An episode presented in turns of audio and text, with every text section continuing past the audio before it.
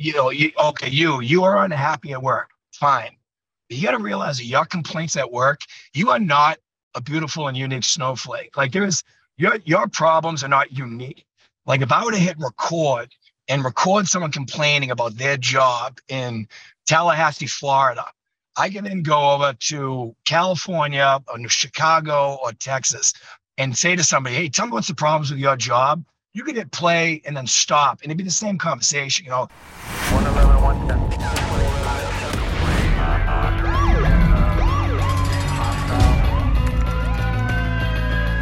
training to be a street cop? Hey guys, welcome to this episode of the Street Cop Training Podcast. I'm your host, founder, and C E O of Street Cop Training. My name is Dennis Benino, and we have everybody's favorite instructor, uh, raving reviews from the conference, never a doubt. Uh, and that's not to discount anybody else's skills as an instructor. We have a fantastic lineup, as always. But you know him as the man who runs the gun game, the legend himself, somebody who will be talked about decades after he has perished from this earth. Tommy Brooks. I can't say what agency he's from, but it's not hard to figure it out as soon as you hear his accent. Yeah. yeah. So um, thank you. Thank you for reading that directly from the card that I provided on you know, of my greatness. Thank you. Appreciate that. Uh, dude, you know, I have a, a question that just, as we were talking a little bit before we started, when did you decide to start teaching? Like, when did that, when did that happen? Yeah. Uh, great question. Actually. Um, so I was actually, Uh, some cops come from different backgrounds. You know, they, they did different things before they were cops. You had carpenters and plumbers or whatever.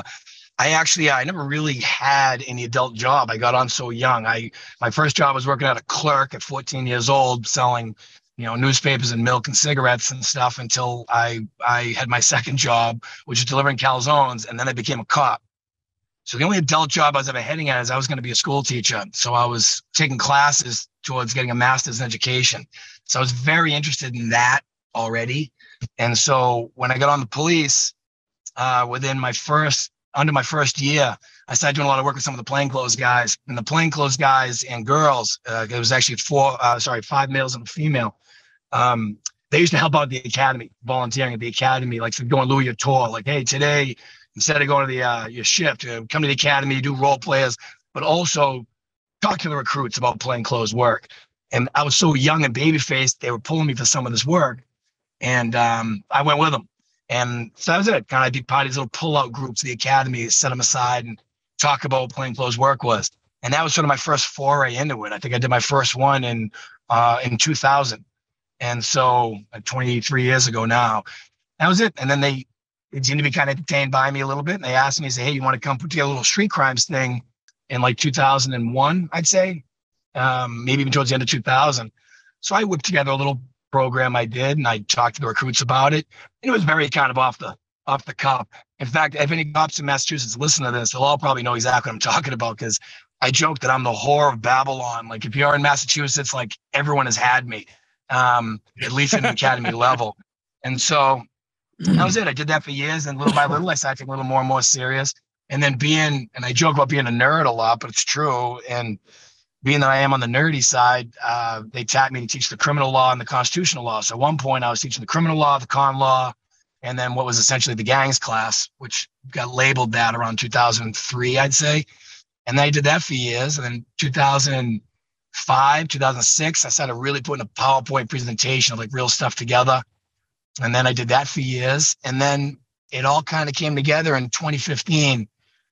I'd really loved the program. I was way above what your average academy class was, the effort being put into the presentation, if you will. And then in twenty fifteen, um, I basically attended back-to-back trainings that an individual story happened in each one that sucked so bad that it made me want to start my own company. And that's when I started my own company. It took me uh, about a year and a half to get it off the ground. I had thirteen other cops that did it with me. And um, I had my program, they had theirs. We put together this whole five-day school. Very successful back to back.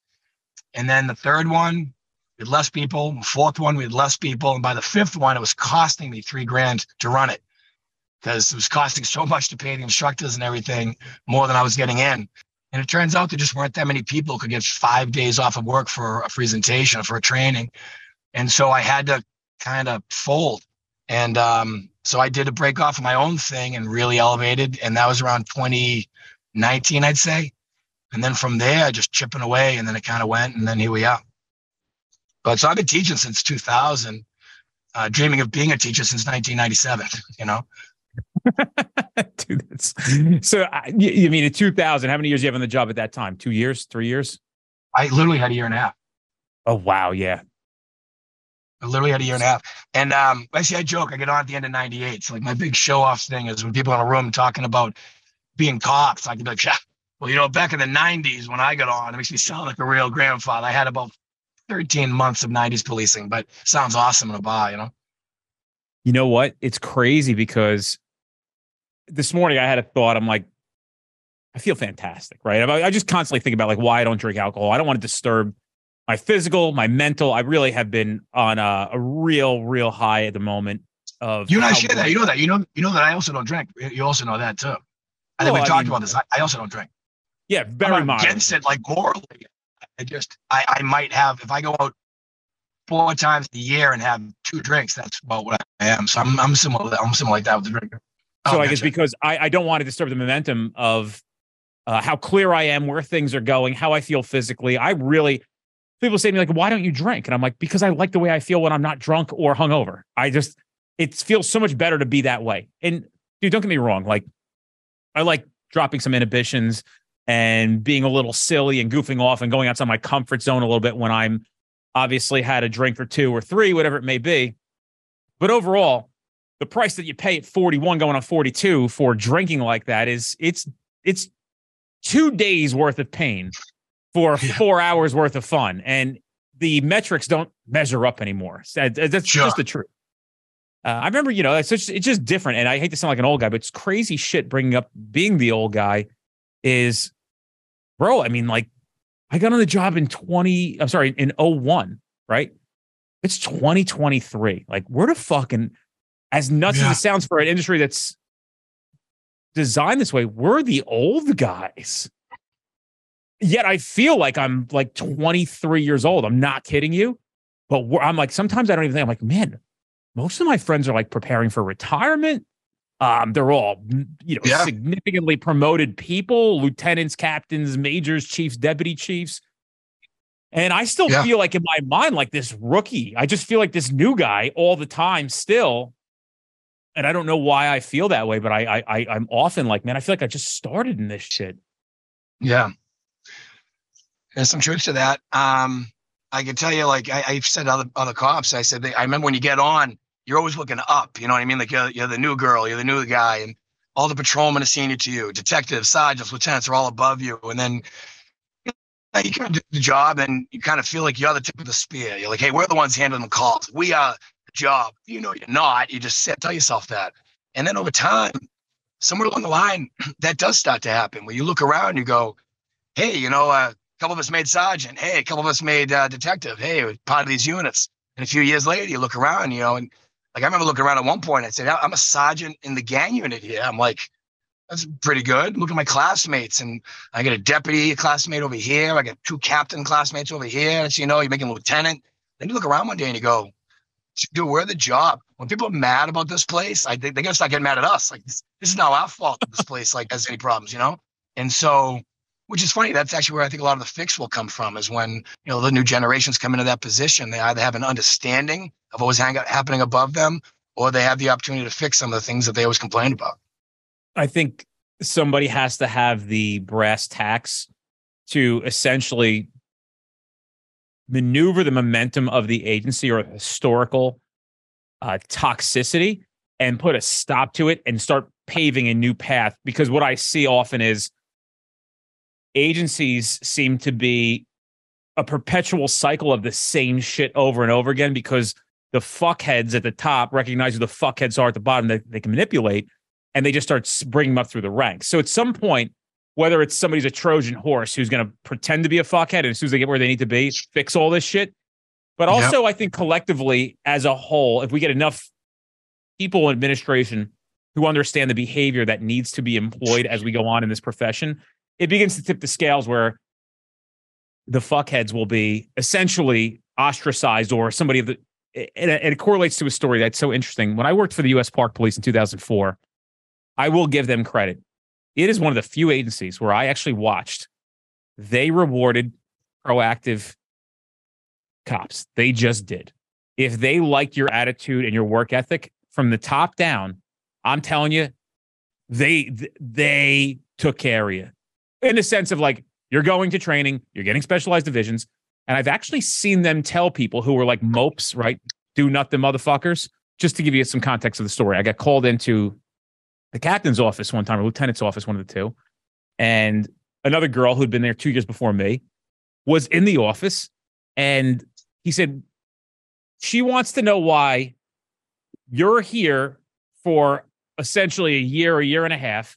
And we're setting you up for field training, because field training came with like stipends. And and it wasn't just because you were a, a, when you field trained, you got rewarded. You were a field training officer, and it was like almost like a little bit of a rank push.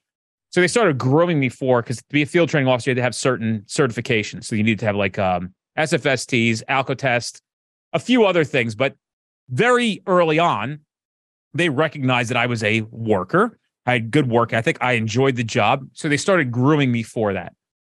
And they brought her in, and she said, it said, hey, so-and-so wants to know why she's not going down the direction of being a field training officer.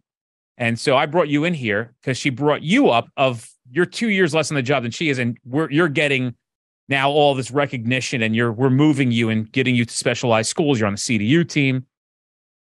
And so the, I remember the, the, the lieutenant saying like, how many, how many arrests did you have last week? How many tickets did you write last week? How many of this? And I start rattling off numbers. And he looked at her and said, and what did you do? Tell me about your stats.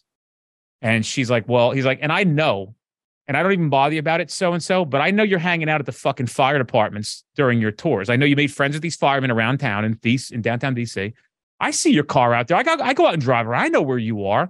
I know the fucking, you can't fool me. I know you fuck off at these fucking firehouses two, three hours at a clip when you're supposed to be out doing your job. Like, I don't break your balls about that, so don't come in here and break my balls about why you're not getting anything. And the crazy thing is, a lot of people don't know this if you're not in law enforcement yet. You go to some agencies and it's just the opposite. It's the guy or girl who is the bum that might get the most. And it's a wild thing. And that's the frustrating thing for people like myself, and I probably every instructor at this company who is, I would just say, has good work ethic, right? They just have good work well, ethic. Well, I, I, I will say this. Being that I, you know, I I travel around the country doing these, you know, with you, and I've been talking to departments for, again, years now, I've actually learned a couple lessons, one of which is kind of eye-opening to some people because they never think of it, but I always make the joke and say, you know, you know, you, okay, you, you are unhappy at work, fine. But you got to realize that your complaints at work, you are not a beautiful and unique snowflake. Like, there is, your your problems are not unique. Like, if I were to hit record and record someone complaining about their job in Tallahassee, Florida, I can then go over to California or Chicago or Texas and say to somebody, hey, tell me what's the problems with your job. You could hit play and then stop, and it'd be the same conversation. You know, my job doesn't reward the, the workers. You know, it's all politics. Uh, they want to promote the people they like, or they only like to do nothings. So one thing I try to tell people, keep them optimistic. I say, well, first of all, at some point, you got to realize if that's really an issue for you, that's just a baseline issue in law enforcement. I mean, like, your problems are not unique. There's no job you can go to that's guaranteed to fix any of that. It's going to be a little endemic everywhere because it's part of being part of the bureaucracy. So you kind of got to get over that. You know, find a way to kind of go within the system and stay happy with what you got. You know, the old saying, you know, play the cards you're dealt, you know, and try to make the best hand you can. But I can say this, though. A lot of times, I think people are unhappy at work. Because I think what happens, I think we write a book in our head about what we want to do. Like, I'll use car chases as an example. Like, a lot of jobs really just shut down car chases. They just say, listen, we don't want them. They're not worth, you know, you mentioned risk to reward ratio and, you know, the benefit of drinking. A lot of departments have done that same evaluation and said the risk to reward for chasing a, you know, a car through the streets of a major city um, is not worth it. And of course, the knee-jerk reaction from cops who are working cops is, well, that's police work. That's what we do. Now, I'm not trying to be a company man here, but I got to say, like, if the Mayberry Police Department has hired you to work for them. And they tell you, we don't want you to do this. I'm guessing that in the history of the Mayberry Police Department, there's never been a cop who was so amazing that when they violate the wishes of the Mayberry Police and do a car chase anyway, and then the car spins out and crashes on a car and it kills a nine-year-old.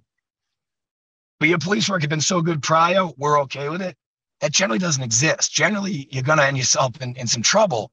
And then when it happens, cops are going to validate it by going, but I was doing the job. And I kind of remind guys sometimes, say, you were, and I respect it. But you do understand, though, you were doing the job as you thought it should be done. The department was pretty clear about what they wanted. You didn't do that. So it's one of those, like, you know, it goes back to my old saying with the honor game, you know, do you want to be right or do you want to be okay? I mean, I get what you did was noble. You want to catch bad guys, but we got to find another way. Like one thing we started trying to do, and it hasn't been perfectly effective yet, but it's it's in very strong process right now. So where I work is a busy area, okay? It's a, a high violent crime spot, if you will, comparatively to probably most of the places where cops work. And so we have a lot of men and women who leave working where I am to go into a gang unit, to go into a drug unit and something. Well, to use the gang unit as an example, we had a couple guys who were great cops who've gone there, and a couple girls who were great cops who've gone there in the last year or two. So they're still part of like our team, if you will. Like, you know, they still shoot the shit with the local district guys where I'm at now, because I'm, I'm, I'm just a district guy. And so what I started telling my folks is I said, tell you what, you get a car, you get the plate, and it takes off on you. And you do your regular game, the old, you know, I'm behind a vehicle. Supervisor says, you know, what do you have? Uh, yeah, failing to stop. Okay, what's the reason for the stop? Uh, violation of the auto laws only at this time. And then the supervisor says, what is your speed? And then they answer the speed, usually, you know, fifteen miles an hour while hearing a crazy engine revving in the background, right? And but there's the back and forth questions. And then at some point, the supervisor's going to say, call it off. You don't have enough, call it off. So I tell some of the cops now, is instead of being butthurt on that, call it the Christ off, pull under one of the Homeland Security cameras, be very clear you did that, shut your lights off. Give that plate to our friends, our contacts in the gang unit. They have more access to toys and options than you. And in the morning, they'll set up on that car and they'll do a little day in the life with that, that, that guy or that bad guy. And if they see that guy come out and he's adjusting his waistband or put some sort of unknown item under his hood or whatever, and they can grab him with a gun, and you tip them off to the plate, I'll write you up for a commendation along with, you know, them getting the gun. And that's one of those things I could try to get my guys to listen. I want to try to commend you for walking away. I want to commend you for following the department's mission of not chasing their car, keeping everybody safe, not having any community members killed by an errant psycho bad guy driver. And in turn, I'll still give you some commendation when they get that gun eventually. Is it going to be a perfect system? No. But if it means that people can walk away, and I think I might have told you this story before, but I don't want, I don't want to name the guy, even though uh, it would actually be a huge compliment to him. But we got a cop who works in the district, and he got an obscene amount of guns, and I mean in all the right ways. He's a good cop, just does everything right. And um, I was talking to him about this, and he was like, he's like, Brooksy, he's like, tell me you're not selling in on this too, man. Like, like you're a police work guy, man. Even you gotta agree, like not chasing cars, like what the Christ. And I, I actually did a quick math game with him, and I said, "How many guns did you get last year?" And I don't remember the exact number, but it was a it was a shitload. I want to say he was like forty. I said, "All right, how many gun arrests did you make last year where you had a car chase that took off, chased them, it ended either in a crash or they got stuck in traffic or they bailed out on foot, whatever, but you ended up catching a person making a gun case that's stuck on them?" I'm not talking about four dudes bail out of a car, gun found in the back seat. I'm talking about you caught a guy with a gun and you made the case out of your forty guns last year. He was like, all right, fair enough. You got me. He's like, two. I said, all right, let's play statistics game now. If you get in a car chase and somebody dies and you could potentially be screwed by that, do you think if next year you get thirty-eight guns, let them all go, and next year you get thirty-eight guns, do you think we'll build a smaller statue in, in honor of your greatness? And he was like, yeah, good point, you know, and I even tried to get him on board with the thinking. So again, I'm not trying to be the company guy here and break everybody's heart, but my point is, is um, I am about proactive work, but above proactive work, I'm about cops keeping their jobs and cops being available for more proactive work tomorrow by not being in trouble today, if that's what it takes. So yeah, you got to give a little to get a little. Let's do it. how do we create more professional police officers? And, and, and you know, it's so interesting. I had this thought. I'll preface it a little bit more.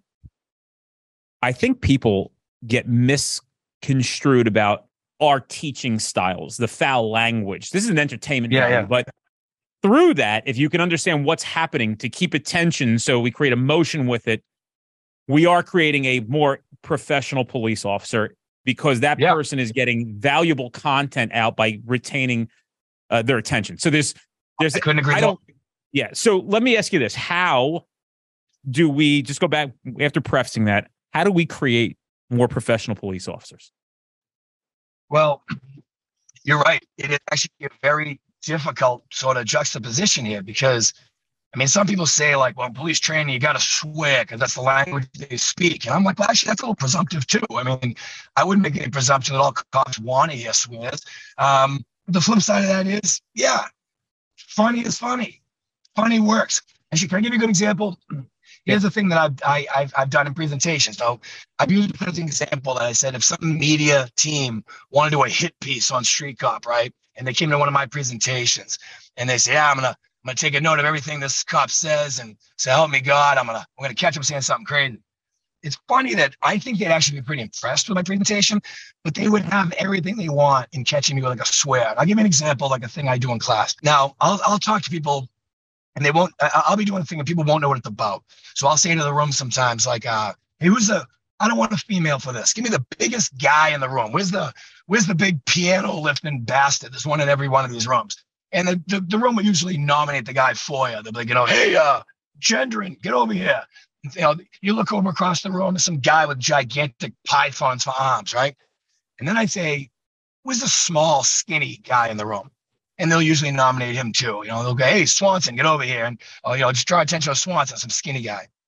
And what I'll say is, all right, I don't want to put you guys on the spot here, but in, in one minute, I'm going to ask you to come to the front of the room. And the big guy, and the little guy.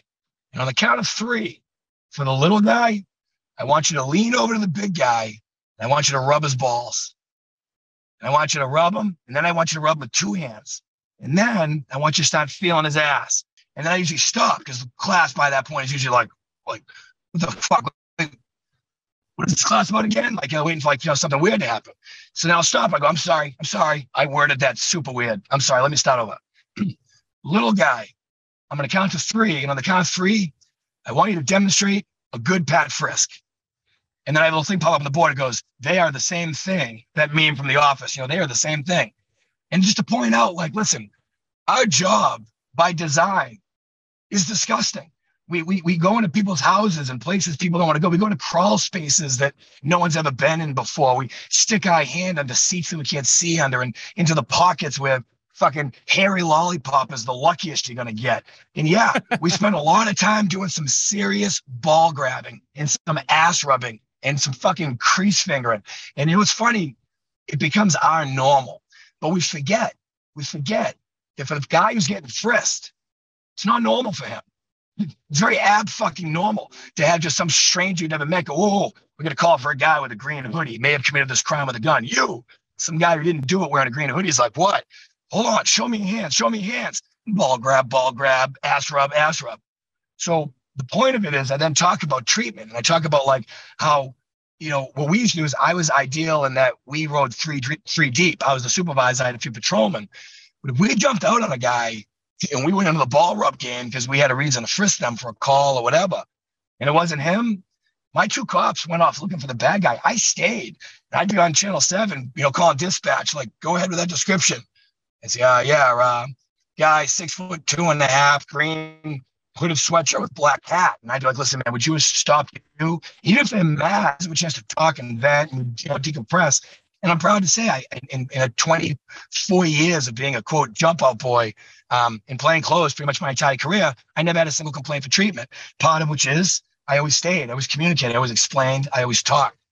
My point to your point, in doing a presentation, I find it more effective to get everybody shock and awe by me declaring I want some guy to rub some guy's balls in front of everyone in the room and everybody go, Jesus Christ, what is this guy doing? That's actually a pretty effective point to remind cops that what we do is kind of gross and kind of offensive to the, the person on the receiving end of the old dick grabbery, you know?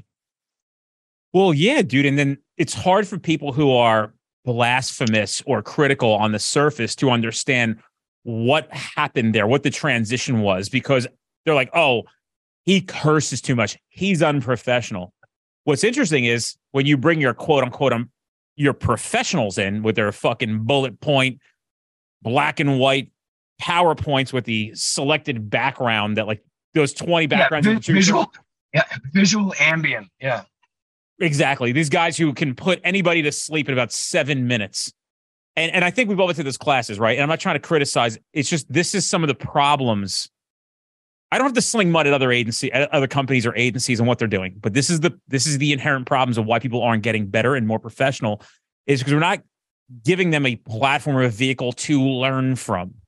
You are showing them the same stuff. It's the same shit. And we know it's so institutional because every new instructor that comes to this company and sits down and starts to design their first program, we'll tell them, like, get everything on a PowerPoint. Let's take a look at it. And then we'll start to work on your program with you. And, you know, it, it looks like what you'd expect it to look like when you go to a fucking in-service training, because that's all they've seen in an academy and in service.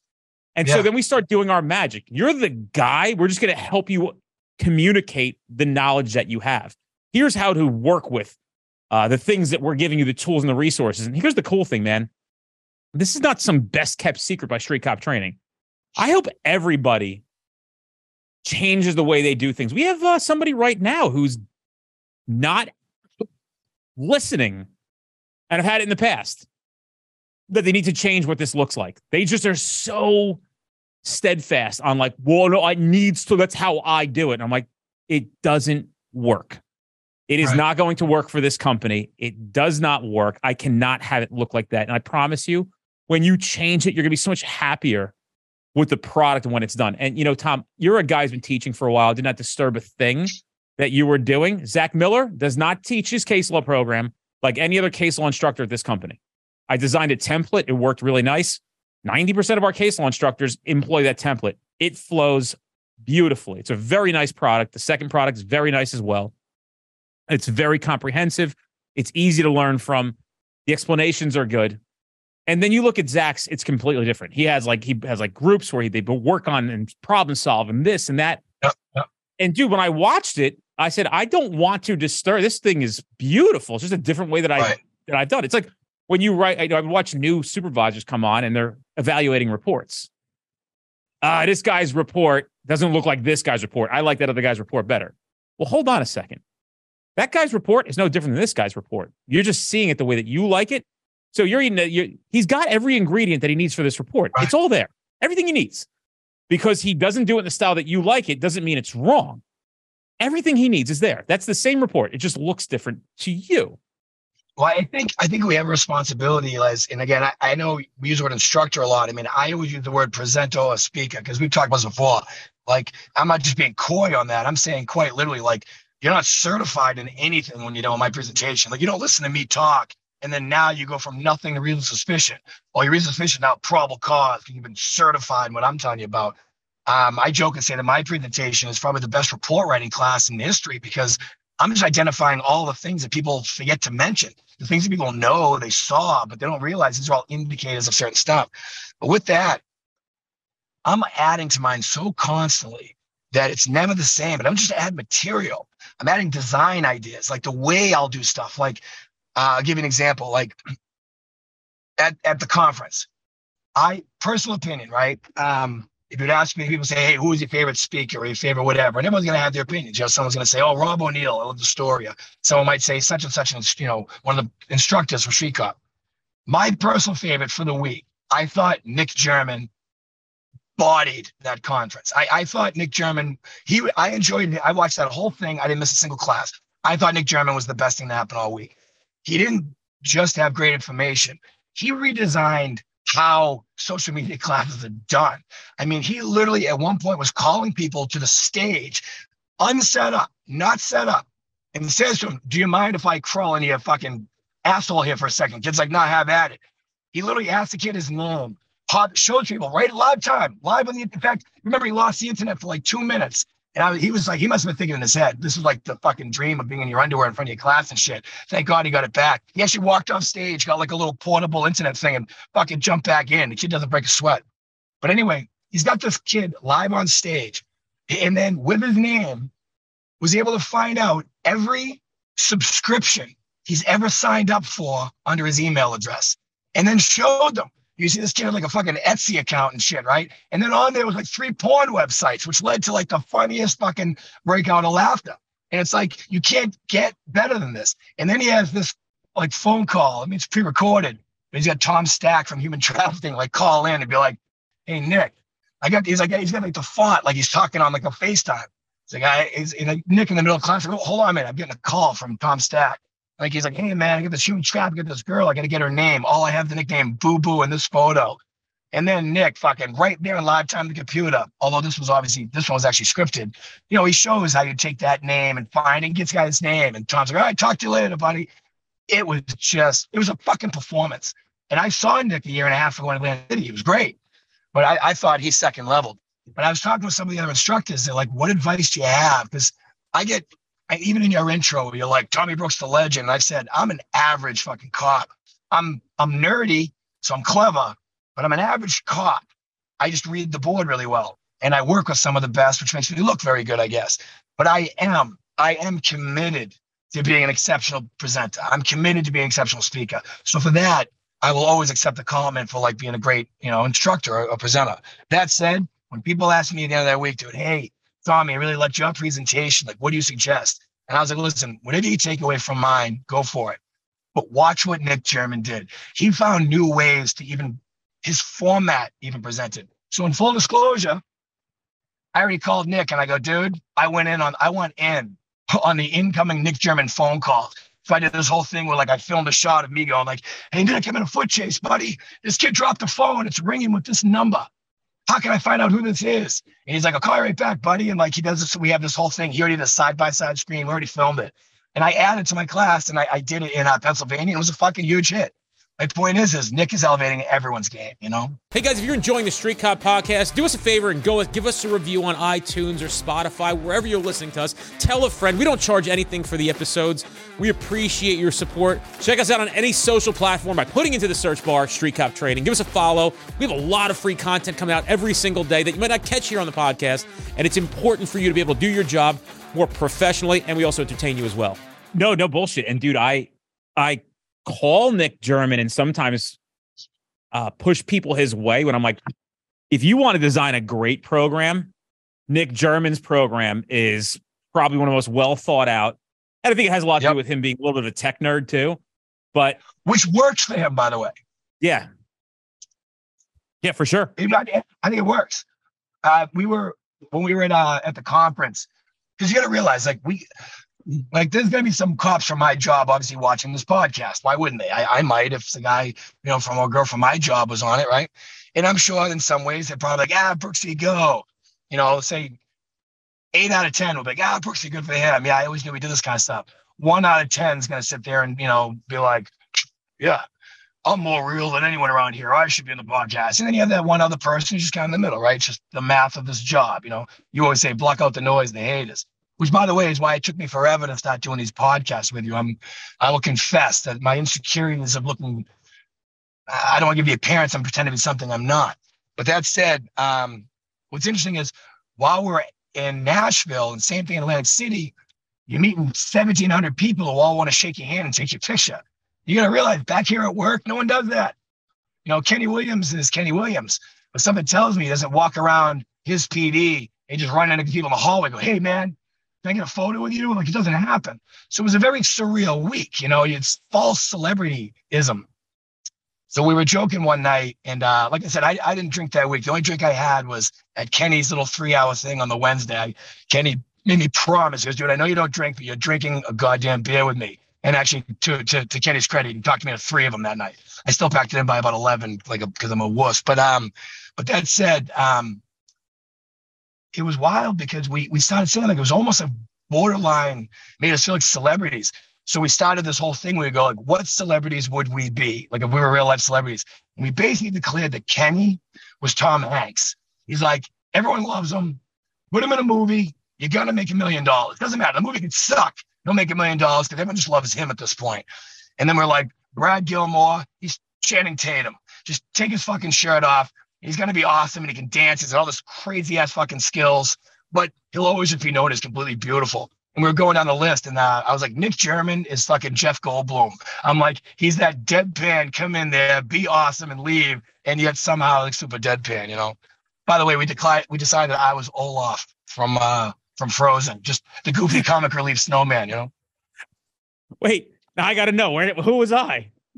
Uh, everybody. We never locked in what you were. We pretty much decided that you were that guy in Hollywood with the big cigar who decides who's going to be in the movie. So you were essentially like, nah, I think this will work just fine. So you, we didn't, we, actually, we, we put you so high up, you didn't get a role, you know? You you were more of like a character type. I'm glad I'm not a Harvey Weinstein. I appreciate that. Oh, Jesus, God, no. Fuck, I didn't even play in that humor. Yeah, fuck him. When people like who work with this company say like, oh, I work for you, you're my boss. I'm like, no, we all work together. We're just a partnership here, right? That's it. We just all have different with roles, that. Right? I, we're just different roles. I don't want anybody to think that I'm any better than anybody here. I'm just the leader of this the, of the ship here. I'm the captain. So, you know, it may appear like I have more say over things, but I respect everybody equally. Uh, so much so that I have to do unpopular things at times. That sounds a little fucking contradictory. And then a lot of people say like, now I get why that had to happen. And I'm like, yes, I do it because I care. Uh, and I don't do it because it's self-serving in any way. And, you know, sometimes I just have to go, let me just get this and you're going to understand why when just don't let me, I don't have to explain it right now. Just let me do it. Sure. And I think it's a trust that you build over the years. But, you know, earlier, I just didn't want to pass by this. You said you try to do your best to keep them optimistic uh, and versus pessimism. And, you know, it's so interesting because in this industry, and I'm even guilty of spoofing on the pessimism, but I also try to shine a lot of light on the optimism. We know that cops are coming to this job. We know that this profession is never going to end. It'll outlive us by thousands and thousands and thousands of years. It has been for a long time, and it will be far after we're gone. So knowing that, you're going to come to work anyway. Why would you choose to see it pessimistic? Why don't we start choose to see it in an optimistic standpoint? And it's a hard thing to do. I get it, because human beings are naturally pessimistic. Most of us who in, who got into the police work field came from lower middle class, maybe even poverty. So you're born into pessimistic behavior. You got to sort of acknowledge these, these things about where does your psyche come from? You know, how are you thinking? Where is it coming from? And who are the people you're working with? Where do they come from? So it's pessimism, toxicity. But the reality is, is like you can make a decision today to start seeing this as an opportunity to be optimistic and see this job very differently. And dude, that's a big unlock for a lot of people to release yeah. themselves from the burden of pessimism of like, I didn't get the K nine. How come I didn't get the award? How come they got the award? Everybody knows that person yeah. should have been promoted, right? Like if you should have goals, but also recognize that the game is not played fairly. It's not a fairly played game. It just isn't. So then you can create your own game and play it fairly to your rules. I came in today and did the best that I could. This is a fair game. What did Dennis do? What did Tommy do today? And did you play this game at its highest level? So it's important.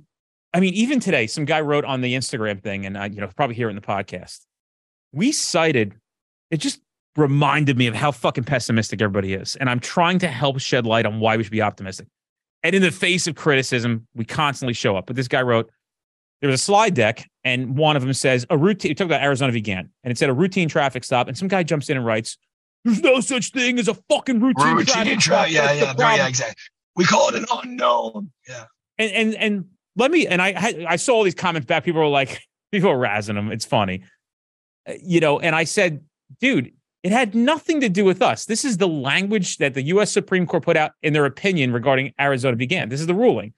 So we literally copied and pasted it in here. It's not the street cop language. So why are we so quick to jump on this? I got you once. I got you once. I caught you. Like, yeah, we're well, human you beings. Why? You know what it is? You know what it is? Um, I've I've heard you say it before. it's the man in the arena, you know. It's the uh, it's easy for him to sit there and uh, I caught Street Cop saying something stupid.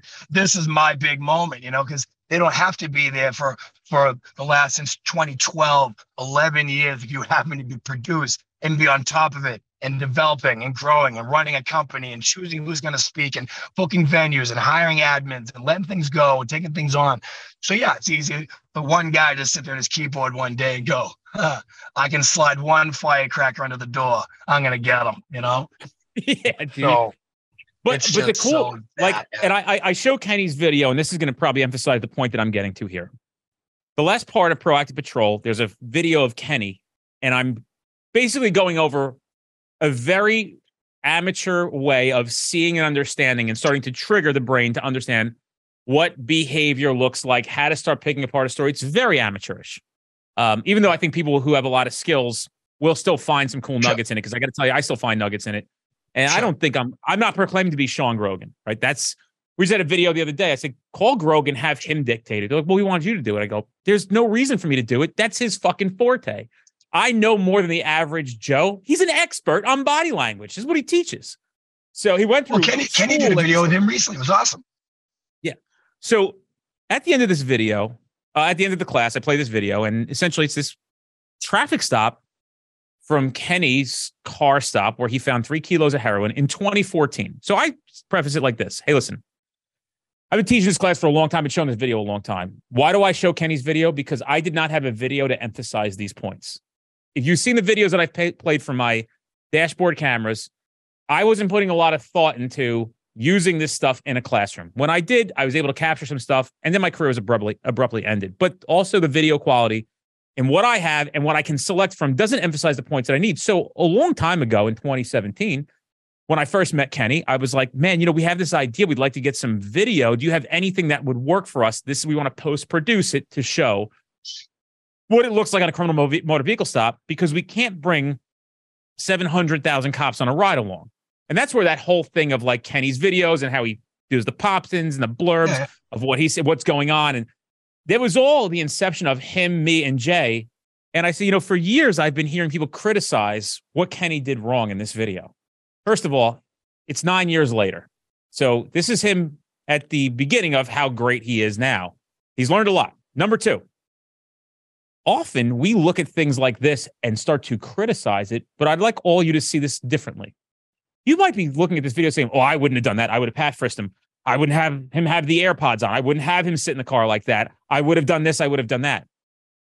When you get three kilos of heroin on a traffic stop, like when you call up and say, I got, I found four, then you can sit here and criticize this video. Until then, look at this video this way. Here's a guy who went outside of his comfort zone, and I warned him that he'd be criticized for this video for anything they can find. And they're going to they're gonna throw it in your face. And they did it in the beginning. That was one of his biggest hangups. And I said, but if you look at this video and say, what a gift. Guy was so nice. He's obviously got some skill set where he's not perfect, but he's got something he wants to share with us. And, and he's he, willing to hang his ass out there, you yeah. know, for criticism, right? I said that. We always, as, as instructors here, open up our, our essentially, if you can imagine, like a, uh, it's like a trench coat. And we're vulnerable yeah. underneath. We're naked oh, in front yeah. of you. I've used that analogy. I've used that analogy. No shit. It is. It's like, well, we are very, very exposed. You know what I mean? Can I share with you one that I run into a lot? Mm-hmm. Like a lot, lot. Let me finish my last thought, and you can do this one. Just, but oh, please, the thought sorry. is like, start seeing things as, what a gift, right? Like not like, right. oh, da-da. Like this is great that they did this. You know, I've had guys critique classes or the or the conference and like, hey, I didn't like the flavor of the coffee. Like, hey, was there? We also asked for good feedback too. Well, yeah, the, the thing was a fantastic. And that, now after we say this, I'm like, was there anything yeah. good? Like, yeah, the whole thing was great, but the coffee was like warm, just so you know, like it wasn't hot the way that I like it. And there was no milk by the time I got to it. And I'm like, okay, right. But then I try to understand from my perspective of like, why is this person acting like this? It would be just as bad for me to say, well, fuck that guy. And I go, there's valid, there's validity to this. Let me try yeah. to unpack where that came from for this person. So I am not somebody who's saying like, fuck you, but we'll appreciate this stuff. I'm like, why do you think that way? How do we change that? And did I do something wrong? And can I fix it too? So I, I take sure. into account what your complaints are, that, but let's all start to behave in a way that like, isn't this great? Right? Like, anyway, right. go ahead. Well, no, I'm saying one of the problems I run into a lot. So um, I'm sure you don't read many of the feeds and stuff, but like I'll post a thing for a class, right? And every so often I would post one of the feedback things I get. Now, I'm not exaggerating when I tell you, in a given week, I get between five and fifteen text messages or emails of someone telling me that they got a gun from the class. Like, hey, when you talked about this, I saw it. And I get a lot of people sharing their stuff with me now. A lot of people sending me their body cams. So I do a whole thing in my presentation where whenever I bring up a point, I show something that's from, you know, my job, because I want to show off the cops that where I work and show what great work they're doing. But then I'll show one from somewhere in the country that someone sent me. Like, here's one from Florida, here's from New Jersey, here's one from uh, Chicago, whatever. And it does two things. One, it shows that these concepts are quite universal, actually, and they're all over the place. Also, it's it takes it from being like the the us and my P D show and say, hey, we're just the ones communicating this, but this is everywhere. But what ends up happening is this. I post like the text message, like that someone says, hey, I had your class last week, saw this guy, you had all the babies you talked about. They'll list some of them. They'll say, ended up looking, God, uh, I had two guns under the seat, one with an extended mag. Thanks for the class, great job. And I post that on Facebook or whatever. Without fail, without fail, I'll have a handful of people, hey, like, like, you know, one hundred fifty likes, whatever. And then some fuckhead every time, oh, I want to know what the crime was. And I get it. You're a Second Amendment guy. I'm a Second Amendment guy. I'm not against guns here, pal. But they go on these diatribes, and the way they get, it gets nasty. Guys will be like, every time I see this class advertised, I throw up in my mouth a little bit. And someone will hop on that, be like, apparently this guy lives up there in the liberal Northeast where apparently guns are a problem. And my favorite one recently was some guy writes, I don't think where I work, I've ever pulled over a single car that didn't have a gun in it. You know, spare me. And I just want to sit there and say to myself, like, do you guys have any idea how much you are just showing your own fucking self here? Like, tell me you don't know what gang violence is without telling me you don't know what gang violence is. Like, clearly you don't work in an area where there are factions of individuals, hundreds of them, that pocket these groups that vary between seven and sixty, where they just rove into these rival neighborhoods and shoot each other in the streets in the name of reputation. And it's a Hatfield and McCoys on fucking steroids, exemplified and, and exponentially made across a city that leads to three square miles suffering fucking twenty to thirty homicides every single year, and all of the youth. And it's devastating. And you think that when this kid texted me, it's because he pulled over some forty-five year old guy with a license to carry, or who lives in an open state, open carry state where he has no felonies, and just ripped this guy out of a car and took this gun and texted me. Like, get the fuck out of here and, and stop telling me how stupid you are online. But I can't say any of that. I have to just take it on the chin. And then someone else like, cloth makes me sick. And the thing that kills me is I'm like, is this a, just a Tommy problem? Like, is it just a gun thing? Like, when Kenny posts, hey, here's a video of me finding a fucking, some guy carrying a load of two hundred fifty thousand dollars. Like, do people post on Kenny's shit like, how do you know he wasn't coming from a casino? Money's not illegal. Oh, they write this that. This clap makes me sick. Do they? Good. Good. The seven before I go, when Brad finds a trap with fucking, you know, uh, a bag of eight thousand fucking OxyContin pills, and someone go like, how do you know he doesn't work for a pharmacy distributor? Yeah, oh, like, they do it. Yep. Oh, thank God. I thought and, it was me. No. And I never apply. I never apply, but I, I, I fucking bite my goddamn fist over it. Here's what I get. I get this one. I get, uh, yeah, everybody's spending money in his classes. That's why you can afford a six hundred dollar belt. Nice. I've been working my face off since I'm about fucking twelve. Uh, I was, I was, and I've said it before. That's the first one. I don't want to go back through this story again. I mean, I, I outside of Street Cop Training, you guys have no idea about my life, the sacrifices that I've made while you were all fucking drinking beer and fucking off playing cornhole. I'm flipping houses. I'm fucking working on houses. I'm getting my real estate license. I'm putting real estate. Te- I'm a. You think I'm not just a worker here? Here's the second one. Guy's won a job fourteen fucking years. Thinks he knows everything. Guy fucking was a cop for four seconds. Like, are you insane? Like, you know, like, think about when you say something like that. I could almost guarantee you my knowledge basis at my year ten was far surpassed most ninety-nine percent of cops at year twenty-five. Why? Because I treated that like I treat everything else. I wanted to be the best at it, so I constantly self-educated. So, yeah, yeah I was a guy seven years on the job who were like, hey, run this past Benino, see if it's case law compliant, see if the Constitution, sure. if what we sure. did today, and you got command staff standing with me. So yeah.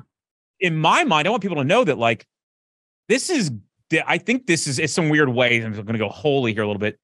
I think God said, like, all right, motherfucker, you got enough of what you need. Now I need you to take this and show these other guys and make this whole thing better and save lives. And, you know, at the end of the day, yeah, we are business. We have to generate revenue. But I don't think you can find a person who came to one of our programs, conference, class, and said, I didn't feel like I got my money's worth. My goal for you I agree. is, yes, I, I can get your money, but I have to also remind you that, like, you're going to say at the end, like, maybe not even at the moment, but I guarantee you in a year, I'll ask you, how do you, how'd you feel about the investment you made with us? And they go, they'll probably say, I feel like I stole the class from you guys. It changed my fucking yeah. career. I'm a sergeant now because of that. I get thirty hours of overtime a month just on the fact that I know how to fucking do this stuff. Hey, I got selected for the D E A task force. Hey, I just, uh, I'm the case law guy. We just fixed the academy. There's twenty-five new recruits going, you know, so all these great things come out of what? In exchange for two hundred ninety-nine dollars, a pair right. of Jordans, and people don't understand that. They don't. Under, so let me let me say something real quick. And it's please, it's not yeah. a Tommy problem. It's a them problem.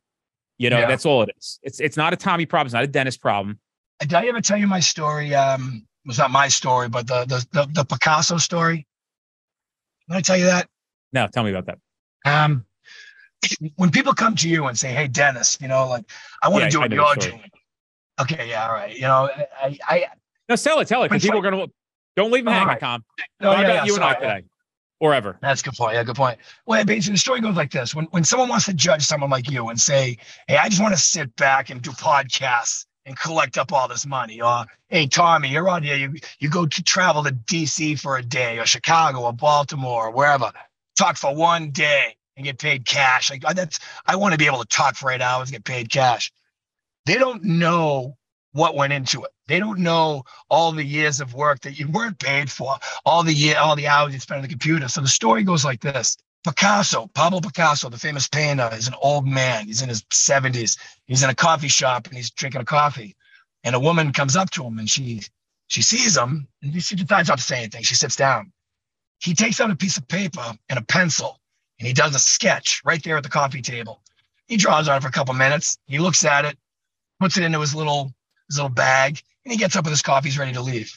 And the woman gets up. She says, excuse me, sir, are you Pablo Picasso? And he says, uh, yes. She was the famous painter.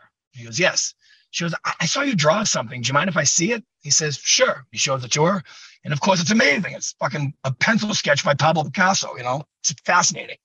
So she's blown away and she says, do you mind, could I have this? And he says, well, you could buy it. And she says, buy it. Um, well, well, I mean, how much would you want for it? He goes, mm, forty thousand dollars. She goes, forty thousand dollars. She goes, that took you two minutes to draw that. And he says, no, ma'am, that took me sixty-three years to draw that. And like, I love the story because it, it makes the point of you see the final product. You know what I mean? Like you weren't there for, you know, you know if, like for my sake, I have twenty-two years of, you know, speaking of police academy recruits and building material over twenty some odd years. And, you know, what started off, you know, twenty dollars an hour, you know what I mean? For six hour minimums, not during lunch. I mean, uh, six hour maximums rather.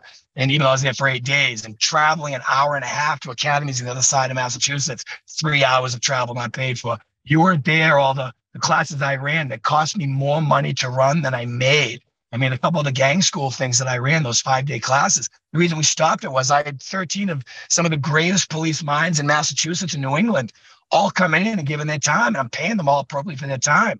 And then X amount of people sign up for it. That class happened anyway, man, but twenty-three people was not enough to pay for that five days, you know? And like, you weren't there for that. You weren't there when I started this company and I put eight thousand dollars into branding, and I had one thing come up.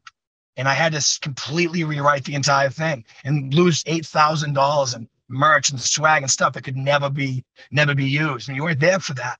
So yeah, now all these years later, I get to travel, bring my laptop, show up, talk, go home. It's awesome. And now it's awesome. And if it'd been twenty years of this, yeah, I'd own a house in the hills, but it hasn't been. It's been a really good year and a half, you know, year and a half now. It's been a really good five years. Like really the last year and a half with you, it just expanded my horizons. Because I was doing this around New England. Like I said, the horror of Babylon, baby. Everyone's had me. But, you know, now I can do this stuff in California. I can be down in Florida, you know. I'm booking trips on my family. My sister lives in Dallas, so I booked a fucking, I booked a, a gun game in Dallas. Hung out with my sister, you know. I, my parents live in Florida, you know what I mean? So, yeah, I'm trying to get, I'm looking forward to Orlando, you know what I mean? My parents live outside of Orlando. So with things like that, people don't see what got, you know, to use your thing before, the man in the arena. People don't see what got the guy in the, uh, the arena. Guys don't see what's happened. They just see the product and think, doesn't he know that he should have pressed that guy first? Doesn't he know we don't use the word routine? Did he really just say he recovered a gun from a guy? The only guns I see are lawfully carried. This cop must have a class that's just completely made up. This obviously isn't based on a reality that I don't know. There's no way I could admit that there's an entire world of policing I don't understand. Dennis, on my life, I could never fathom going online to a police training company, seeing a class about something I've never fucking seen. I've never seen someone steal an airplane. I've never been in charge of investigating someone stealing a fucking airplane. I could never see a class on how to identify stolen airplanes and decide to throw a comment on there and say something like, oh, God, I didn't even notice the decal on the back. I couldn't fathom being that useless. And just, I just can't fathom it. So every time someone posts on my little Facebook, I just take it on the chin. But if someone's listening to this podcast, please destroy them for me. Just fucking kill them for me. Um, because I'll never you know, say anything. You know, I, I, I do want to kind of finish by saying this, that yes, these are some of the things that we endure, and we're trying to explain to people that it's not all peaches and cream, but there is a lot of peaches and cream with it, in the sense of, I had a girl the other day send me a message, and I'm sure she's going to hear this, when we did the podcast with a Delta One, uh, a Delta Force Tier One operator. And people probably thought we were going to talk about how he like was America's assassins and they just were sent to fucking kill people, which they are. Um, and, and and it's funny because I brought that up to uh, my other friend who is who's a Delta guy. And he's like, we never killed anybody who didn't deserve it. I'll give you that. I'm like, well, I, yeah, I imagine. He's like, some people some people deserve to live. Some people don't. And whoever we were sent to go fucking wipe out, they deserved it. Trust me. So I had no qualms with what I had to do. I wanted to go wipe out a fucking crew of guys. So these are horrific people. But that podcast episode, which I was not paid for, which I'm not paid for for any of this stuff. We don't have sponsorship. Sure. You don't hear ads being paid. Um, I don't have something, collaboration. Something you should start doing, by the way. But but, yeah, but by the way, like, guess what? In four years, when like some big paycheck rolls in and people are like, ah, oh, you see, look at this. This guy oh, getting overnight success. Thing. Overnight success. Yeah. There was no hard work behind that. Episode eight twenty-four now, right? So like, anyway. Oh, the girl. So yeah. th- so so this girl messaged me on my pri- my personal Instagram the other day and says, I just listened to the podcast episode with you and that that Delta One guy. I keep saying Delta One, the Delta Force guy. My apologies. Uh, the Delta Force guy. And it had to do with just talking about how he was not being a good father. And now he wrote about a book about being a good father, and a good family man, a good husband. And it was a really, really beautiful podcast episode. And she said, when I listened to it, I was at the gym crying. And I'm glad I was by myself because I just started... You know, really, the tears started flowing. Couldn't stop them because I have not been a great mother, and I made that choice at that moment from listening to that that I am going to be a different kind of mother because I was putting my job before my children, and I'm not doing that anymore. And so, dude, for us, that's the reward. Well, we hear yeah. the noise on the we we acknowledge the noise on the one side.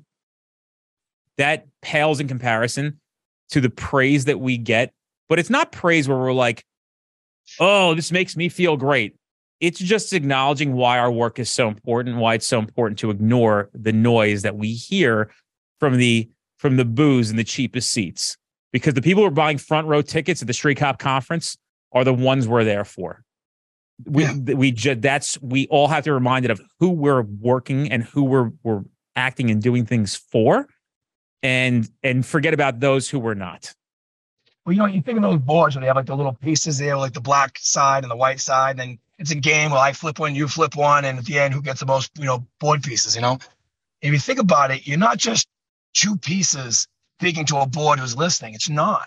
You're, you're flipping people. You're getting people into the right mentality. You know, you do a presentation for fifty people, say your case law class. you know, fifty people never gave a shit about case law. That, that was the unnecessary nerd shit. They just want to get a class on like how to like, I want to just want to know how to rip a fucking gas tank out of a car and know if there's a trap in it. And now they take your presentation. Now they become case law mind worthy. Now they go to their job. And now they go on to become a supervisor. And they have a squad of people who want to rip shit apart. They go, actually, you know what? Here's how it works. And I'm going to send you into these presentations. So it's almost like they're apostles creating converts, creating more apostles. And it's a good thing. So it's not just you're standing there and people listen and go, I got it. I don't got it. It's not. You are. The benefits you're doing are that that woman, for example, your story there. You, that's not just, hey, if we reach one, we're good. No, you reach one. And if that one becomes an apostle, she's going to talk to a couple of her girlfriends at work and say, you know, I'm going to make these changes in my life. And one of those girls might hear the story and go, you know something? I've been saying this forever. I got to do the same thing. And then some other guy's going to hear that and say, you know what? Fuck me. You know something? I don't know why I sweat these goddamn details on Saturdays. I don't know why. I don't make that much money on the big picture. I haven't been to a fucking baseball game for my kid yet. You know what? You're right. And that is how it kind of works. So, yeah, it's it's. You're trying to teach people how to fish. You're not handing out fish at Street Cop. You're trying to teach people how to fish. So, in the you know, to tribute to the haters, what Street Cop is doing makes you sick. Well, then, yeah, we're probably a, probably a bad virus in the system here. But if if what Street Cop is doing is beneficial, then it's actually arguably necessary. I mean, I don't want to try to spin this onto my whole thing here, but you know, it's no secret. I have three presentations I do: I have the Gang Game, the Gun Game, and the Honor Game. The Gun Game is the sexy blonde and the Lamborghini. There's no arguing about that. Everybody signs up for that one. Everyone loves it. It's fucking great. It's entertaining. You learn how people go to jail. Fucking great.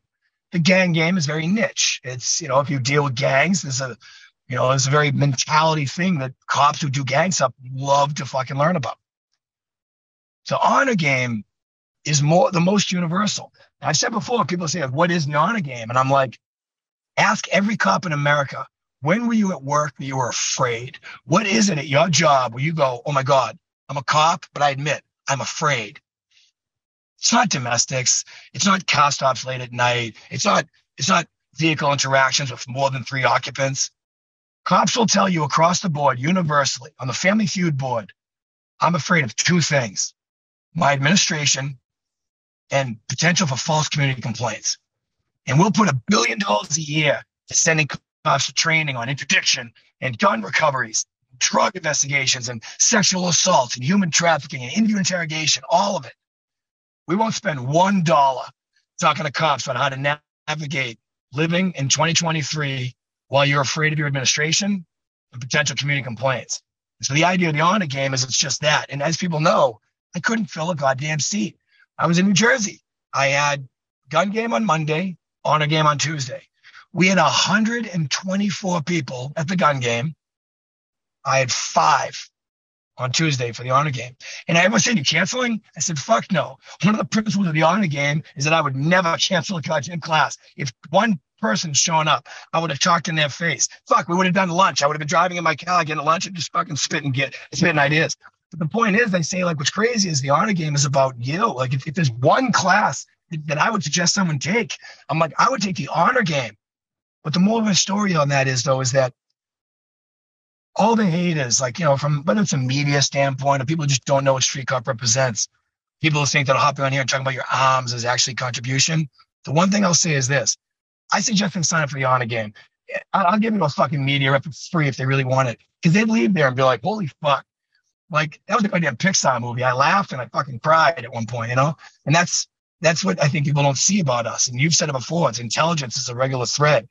I say, yeah, well, you know how you sell that intelligence? Through comedy. You know how you sell that comedy? Through swearing and a couple of dick jokes, well-placed and well-formed. And you put that in with information and message that's necessary. And we're out here trying to convert apostles to be good people, to be to be proactive, but to care about your community, to not interfere your administration anymore by finding ways to play within the lines. Then, yeah, I'd say that Street Cop is actually a necessity. I think uh, that's a good note to end this thing on. Gun, uh, honor game, gun game, uh, well, not gun game, honor game and gang game on demand, right? Yeah, so what happened was I just wasn't going to travel for five people forever, but I wanted to get it out there. So we filmed the gang game. It's on demand. People want it. I'm hoping that people start getting into it. Um, I mean, it's selling. I get the little notifications that people buy it. It's great. Uh, but not what I would have thought it was. But ironically, the gang game is five times outsold The Honor Game. In fact, as I'm speaking to you right now, I think The Honor Game has only sold six. That's it.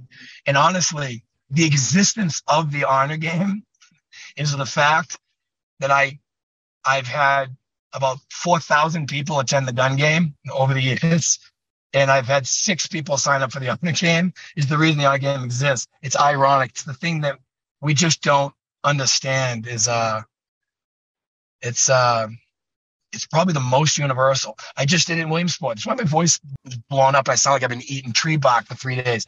But I did back-to-back class in Williamsport, and like I was even talking to the chief, a great guy, this guy uh, Snyder, and um, but he was saying, he was like, "God damn it!" He was like, "Never thought that would be what it was." You know, it was like it was entertaining, it was funny, but eye-opening and all. And I said, "And it is. It's it's just, but nobody will ever see it because I sit it right next to The Gun Game, which again is the you know the sexy brunette with the fucking you know with the with the highway curves, you know, and just um, you know, the Garner Game looks like the hippy dippy thing your administration would send you to." So. I just want to say The Honor Game is a very, very interesting presentation, but there's plenty of dick jokes too. So, you know, come along. Well, I appreciate you taking the time. If you want to find more of Tommy's stuff, street cop dot com. You can search and buy instructor. Oh, yeah. This is where you can find all our programs. And man, you guys, we are, anything that this logo on it, you can trust is going to be valuable. And we keep that standard pretty high. So, you know, Street Cop University essentially is the university you probably want to be at as if you're a law enforcement professional. But anyway, Tom, I appreciate it, man. I, I got to run. Thanks, fella. I'll talk to you soon.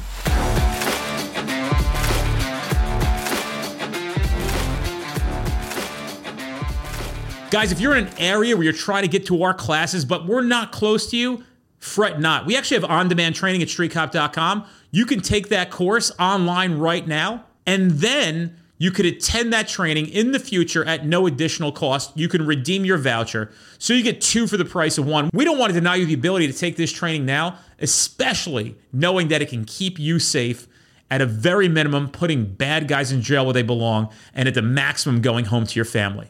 Check out street cop dot com for that offer.